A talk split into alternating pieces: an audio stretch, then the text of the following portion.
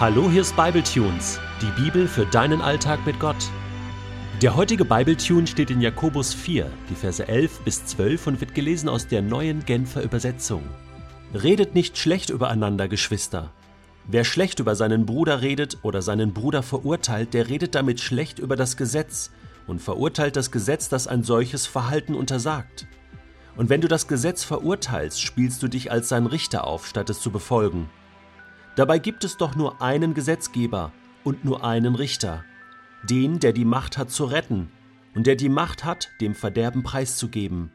Du aber, wer bist du, dass du über deine Mitmenschen zu Gericht sitzt? Ach, welch ein Unterschied es ist, ob man sich oder andere beurteilt. Schon Goethe wusste also darum, wie leicht es uns Menschen fällt, über andere zu urteilen, über andere zu reden. Nun gut, Jakobus lebte einige Jahrhunderte vorher. Und auch er wusste darum, was in uns Menschen steckt.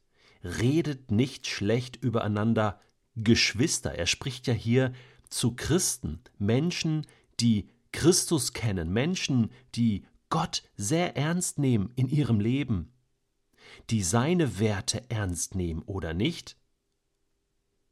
Denn wenn du schlecht redest, über deinen Bruder, über deine Schwester, dann redest du damit schlecht über das Gesetz und verurteilst das Gesetz. Was ist denn das Gesetz? Jesus wurde mal gefragt, was ist denn das wichtigste Gebot? Was ist denn das wichtigste Gesetz? Und er antwortet, liebe Gott, den Herrn. Und danach das zweite, liebe deinen Mitmenschen wie dich selbst. Aha, das ist das Gesetz. Du redest schlecht über einen Menschen, und indem du das tust, erweist du weder Gott die Ehre noch deine Mitmenschen, und damit stellst du dich über das Gesetz. Du tust quasi so, als wenn du Gott wärst und einen anderen Menschen beurteilen dürftest. Es hat mal jemand gesagt, Gott wartet mit seinem Urteil über den Menschen bis zum letzten Tag. Warum sollten wir es anders halten? Und deswegen muss Jakobus ganz scharf werden hier an dieser Stelle.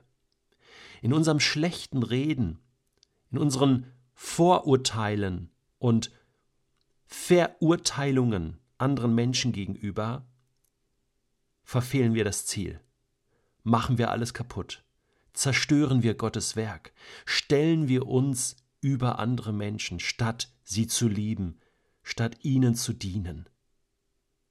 Wer bist du, dass du über deine Mitmenschen zu Gericht sitzt? Hier haben wir ein Urproblem der Menschheit.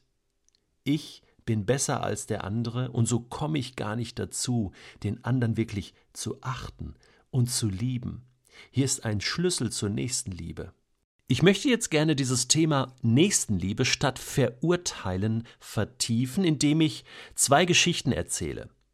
Die erste Geschichte ist etwas Alltägliches, was jedem von uns passieren könnte, schon heute oder morgen. Und sie ist die leichtere Übung. Die zweite Geschichte ist schon ein bisschen krasser und ist für die Profis gedacht. Hier kommt die erste. Die Geschichte heißt Der Teller Suppe und ist von Manfred Zacher. Eine ältere Dame kauft sich einen Teller Suppe.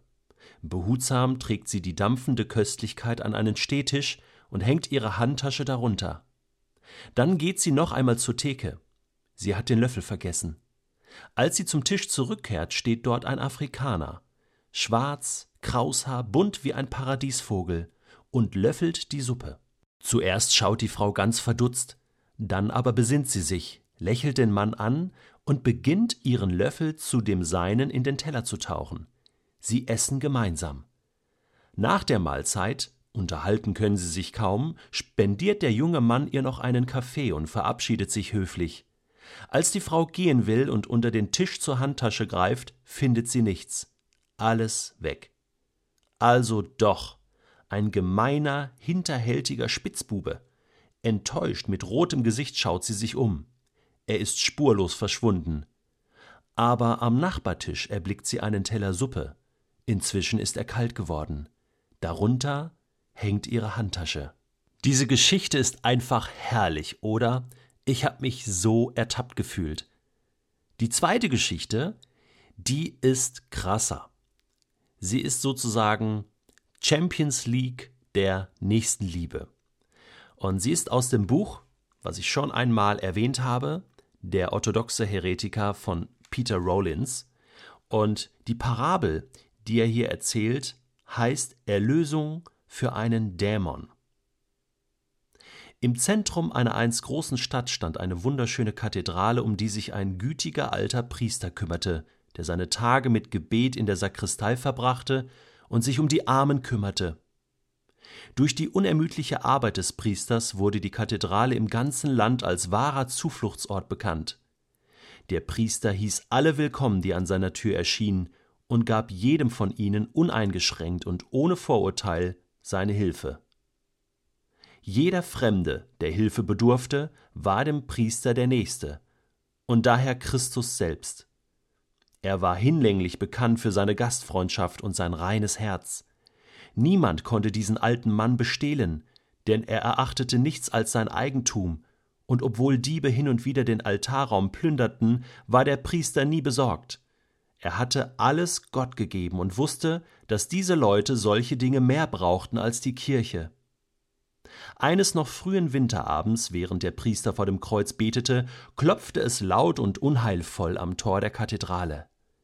Der Priester erhob sich rasch und bewegte sich zum Eingang, denn er wusste, dass eine fürchterliche Nacht bevorstand und der Besucher wohl eine Unterkunft brauchte. Beim Öffnen des Tors wurde er überrascht von einem schrecklichen Dämon, der ihn mit kalten Augen anfunkelte und dessen faulendes Fleisch sich ihm entgegenstreckte. Alter Mann, zischte der Dämon, ich bin viele Meilen gereist, um bei dir Zuflucht zu suchen. Lässt du mich herein? Ohne zu zögern hieß der Priester den grässlichen Dämon willkommen und winkte ihn in die Kirche. Der Dämon bückte sich, trat über die Schwelle des Tores und spuckte im Gehen Gift auf den gefliesten Boden. Vor den Augen des Priesters machte sich der Dämon daran, die verschiedenen Ikonen, die die Wände schmückten, niederzureißen und das feine Leinen, das das Heiligtum umgab, zu zerfetzen. Dabei stieß er Gotteslästerungen und Flüche aus. Unterdessen kniete der Priester schweigend auf dem Boden und fuhr mit seiner Andacht fort, bis es für ihn Zeit wurde, zu Bett zu gehen. Alter Mann, rief der Dämon, wohin gehst du jetzt? Ich gehe nach Hause, um mich auszuruhen, denn es war ein langer Tag, erwiderte der sanftmütige Priester. Kann ich mit dir kommen? fauchte der Dämon. Ich bin müde und bedarf eines Ortes, an dem ich mein Haupt niederlegen kann. Ja, natürlich, erwiderte der Priester. Komm mit, und ich werde dir ein Mahl bereiten. Unmittelbar nach seiner Ankunft bereitete der Priester das Essen zu, während der böse Dämon den Priester verspottete und die religiösen Gegenstände zerbrach, die sein bescheidenes Heim zierten. Der Dämon verspeiste dann das für ihn angerichtete Mahl und wandte seine Aufmerksamkeit schließlich dem Priester zu. Alter Mann, du hießest mich zunächst willkommen in deiner Kirche und dann in deinem Haus. Ich habe noch eine Bitte an dich. Würdest du mich nun auch noch willkommen heißen in deinem Herzen? Ja, natürlich, sagte der Priester. Was ich habe, gehört dir, und was ich bin, soll auch dir gehören. Diese aus tiefstem Herzen kommende Antwort ließ den Dämon ins Stocken geraten, denn dadurch, dass der Priester alles gab, erhielt er sich genau das, was der Dämon begehrte. Denn der Dämon war nicht in der Lage, ihn seiner Sanftmut und Gastfreundschaft, seiner Liebe und seines Mitgefühls zu berauben. Und so schied der große Dämon im Augenblick seiner Niederlage und kehrte nie wieder zurück. Wie es dem Dämon nach der Begegnung mit dem betagten Priester erging, das weiß der Himmel. Einige sagen, dass er, obwohl er jenen Ort mit leeren Händen verließ, mehr erhielt, als er sich je hätte vorstellen können. Und der Priester? Er schritt ganz einfach die Treppe hinauf, stieg in sein Bett und wurde langsam vom Schlaf übermannt. Dabei fragte er sich, in welcher Gestalt Christus beim nächsten Mal daherkommen würde.